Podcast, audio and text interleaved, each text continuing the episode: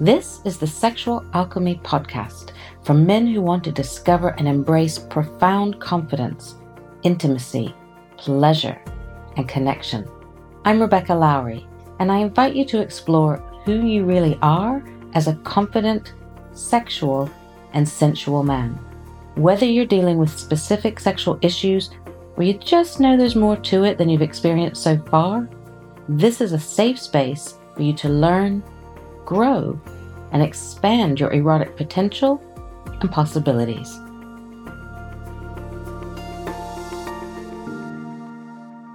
Hey, before we get into the show, I just wanted to invite you to the Festival of Sexuality. It's happening online April 7th to the 10th, 2022, and we have a fabulous lineup of world class sexuality educators and facilitators. Sign up for free on my website or in the show notes below.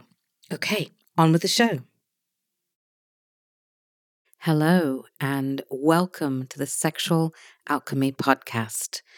If you're listening on the day that this podcast airs for the first time, it's Valentine's Day. Happy Valentine's Day to you.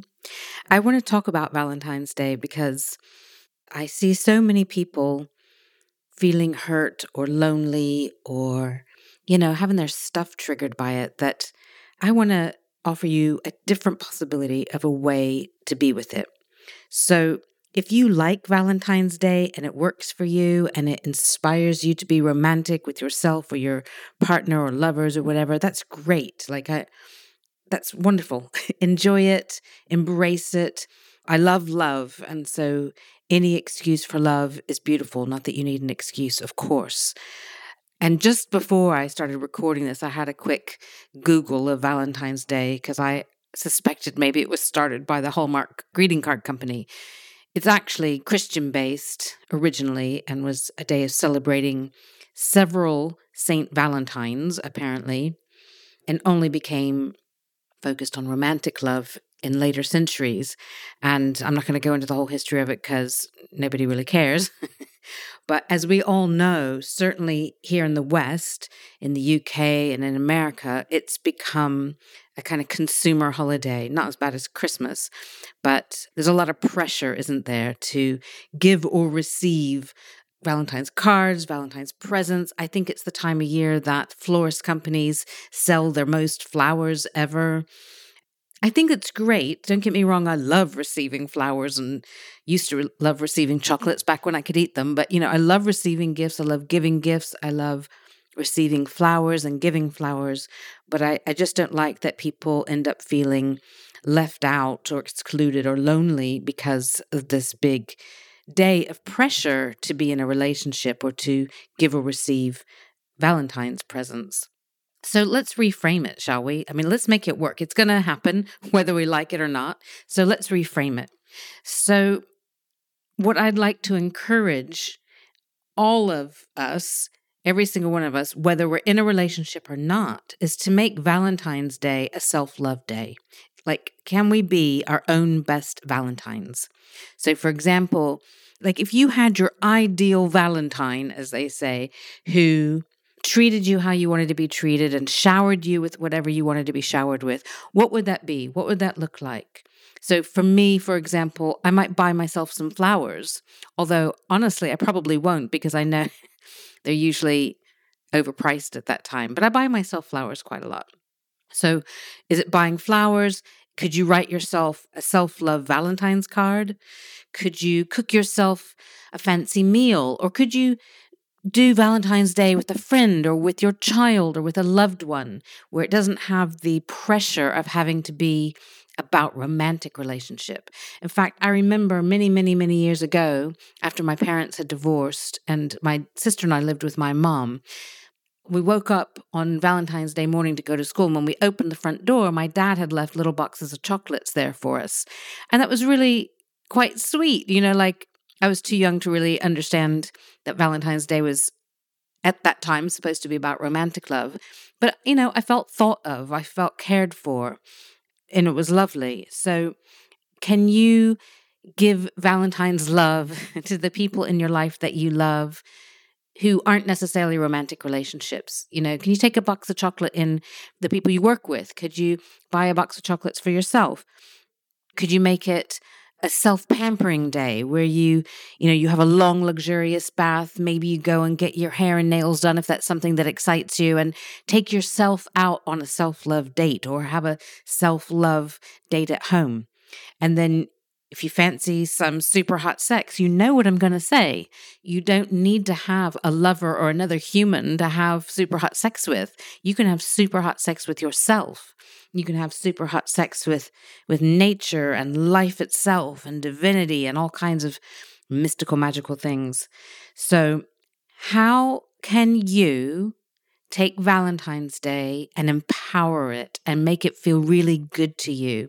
And instead of focusing on maybe what isn't happening or what other people have going on or what you wish was happening, how can you claim it and own it and really give yourself the love and gifts, if that's what you want, if that's your thing, for yourself?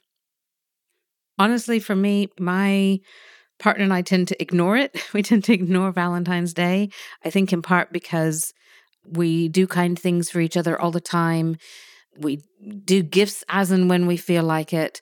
And it doesn't, you know, romantic things on Valentine's Day don't stand out. So we just don't bother. Plus, our anniversary is a couple of weeks later. So it's just not a big deal in our household. So, you know, you could just decide it's another day and it doesn't matter what other people are doing. But I feel like you know, that's a missed opportunity. Why not, since it's going to happen anyway, take the opportunity and be your own Valentine. Love yourself, treat yourself, gift yourself, make love with yourself, and let it be powerful and nourishing and enriching for you so that you're absolutely glowing and full of life and love by the end of the day.